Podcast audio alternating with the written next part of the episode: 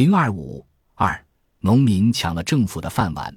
从临县至宁津，又到乐陵，我骑着自行车，小行夜宿，走一村，停一村。当时想到河南、河北去，两省边界地带离中心城市远，政府管得松懈，特别容易出新闻。可是新华社规定一省一个分社，不能种了人家的地。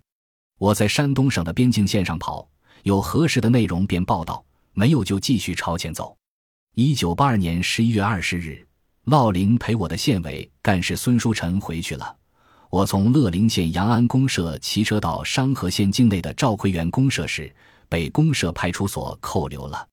那天天寒地冻，路上行人稀少，眼看天色渐黑，我见公社就在路边，想进去讨口水喝，如果有地方住，就明天再赶路。没想到进去便被扣留了。那时出行流传着地委书记两头坪、轿车，县委书记帆布棚、北京吉普，公社书记一百三十，有驾驶室的运输车，大队书记蹦蹦蹦，手扶拖拉机的说法。当时一个县只有一辆北京吉普车，我下乡时总是租一辆自行车，一天七毛钱，一租便是十多天。我已经习惯了骑自行车采访的生活。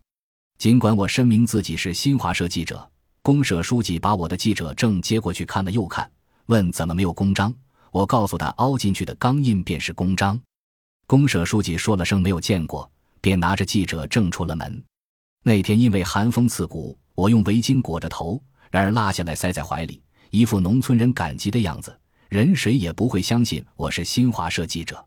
一会儿派出所长来了，他盘问了一阵说，现在什么人都有，冒充公家收购羊肉的出来了，收购粮食的也出来了，胆大的敢冒充记者了。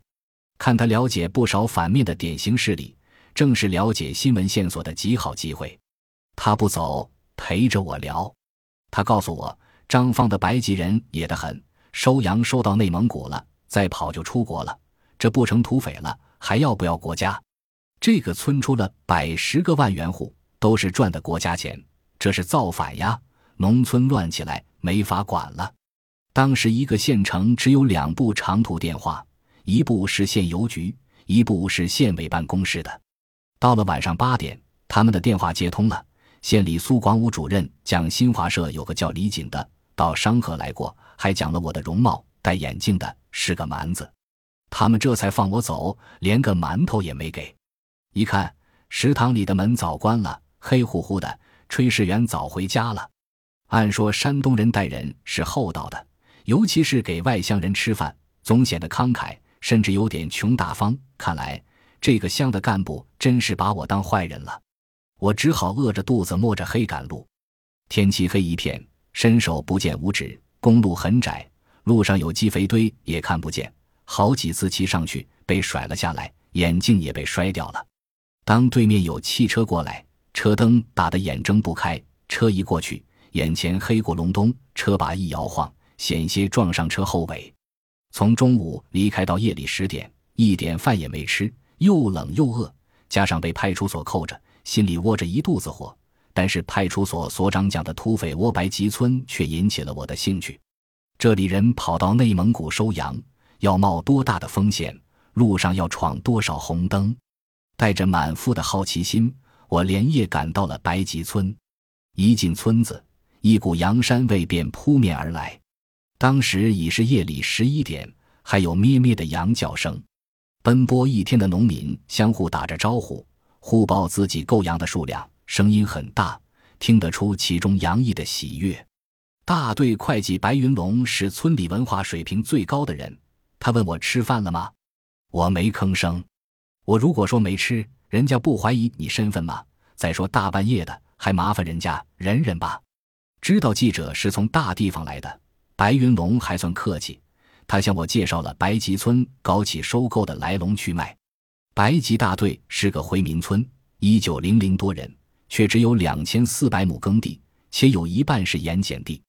在承包土地后，许多剩余劳力无处安排，这个村家家户户会宰羊。公社书记张世清看到这种情况，便鼓励他们宰羊到集市上去卖。全村只养几百只羊，肉源很快便没有了。有的社员便到附近村子里买羊杀，宰一只羊能赚两三元，赶一个集便能收入二十来块钱。于是全村很快发展到二百多户收购专业户。羊熟多了，卖肉变成了难题，一开始都是大队出面把肉交售给公社食品收购站。有一次大队会计白云龙到北镇收购站去送羊，碰到北京市食品公司的业务员，从他口中得知公社收的羊肉要经过县和地区的食品公司再成批往北京送。两次周转后，自己出手时还是 零点六五 元一斤的羊肉，到北京就变成了 一点二 元。白云龙想，要是自己直接把肉送到北京，中间这两道关口卡去的钱不都归自己了吗？于是他们马上赶到北镇，与那位业务员通融关系，直接挂钩，签订了一年供应一百万斤羊肉的合同。之后，为了适应长途运销需要，白集村分离出三十三名劳力，专门从事经销。三名大队干部负责总经销业务，包括与北京市食品公司签订合同、结算账目，为社员提供市场信息，派出收购组，交纳税款，并协助解决收购运销中碰到的问题。有一个干部在北京做常驻大使，负责办理交货在内的各项事宜。四百四十人的收购队伍，有三百八十人在当地串乡赶集，早出晚归，有三十多人自愿结合成若干收购组到外县、外省回民集中聚居的地方设点收购，就地宰杀，直接运送北京。三十三人组成的运销组则负责收购本村人交上的净肉，租国营公司的车辆运往北京，运销费用由他们自己承担。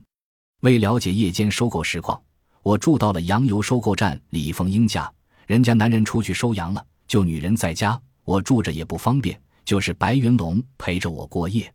李凤英家收购羊油直到深夜三点半时，熬羊油的声音与膻味不时传到屋内，我在土炕上辗转反侧，难以入睡，于是推醒白云龙，在炕上聊起白集农民与商河县商业部门对阵、经理冲破、对阵、进攻过程的情况。商业局的食品收购站与白集农民对阵时，把每斤羊肉收购价由 零点六五元提到 零点七零元的海报贴到白集村口，等于对白集人下了战书。白集人毫不含糊地迎战，跑到公社食品收购站的对面摆个收购点，白集人手拿着大喇叭喊每斤七角五分，比公家贵五分。食品站的人气恼了，架起喇叭进行政治宣传，说共产党员、共青团员要支持国家计划收购，还说党的文件规定不让农民经商。同时公布了一条消息，公家每斤羊肉增到七角八分。白集农民的手提喇叭也响了，我们八角钱。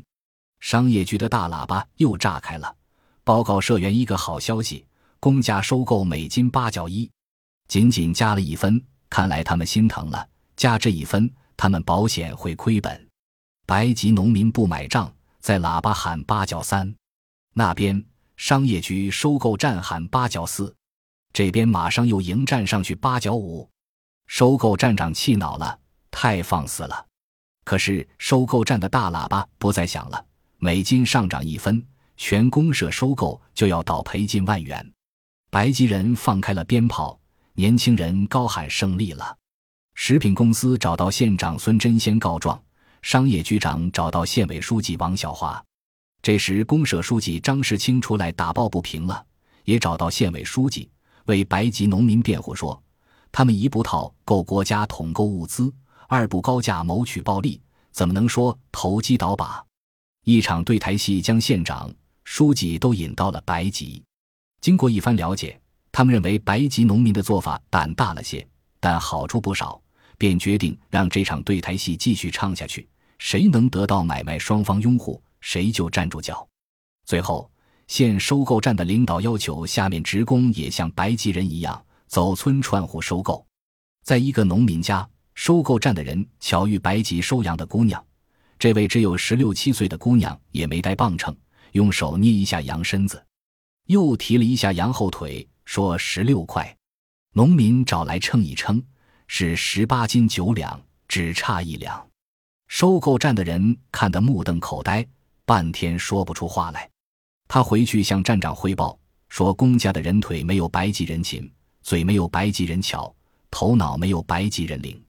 气得站长火冒三丈，最后只好来个大撤退，只留下一个人，这个人后来也转行收鸡蛋去了。就这样，在与县收购站的对阵中，白吉人大获全胜。白云龙讲得绘声绘色，我也听得十分着迷。我问白云龙，白吉人到内蒙收羊是不是真的？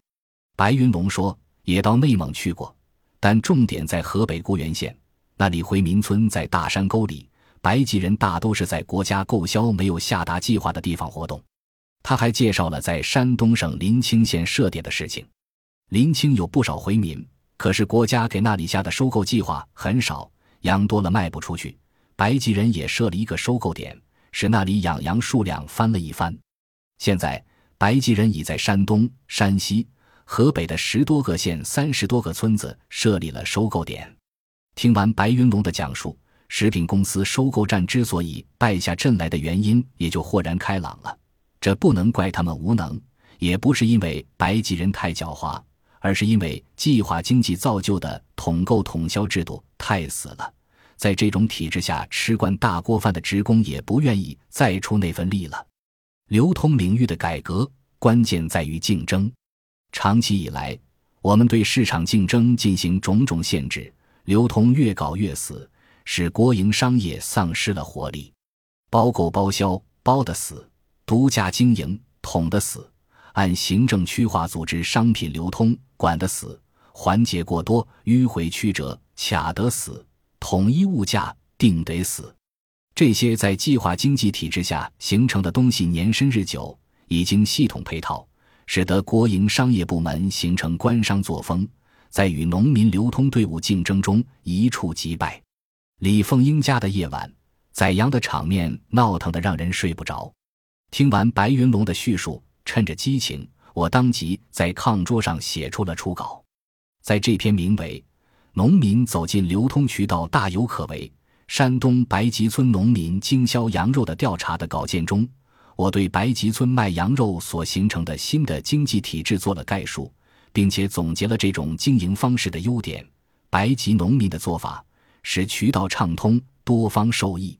从体制角度来讲，这是一种新型的合作组织关系，每一户都是独立经营者，自负盈亏，同时又是合作经营者，相互帮助。显然，在白吉农民的实践中，我意外地已经看到了市场经济在农村的萌芽。本集播放完毕，感谢您的收听，喜欢请订阅加关注，主页有更多精彩内容。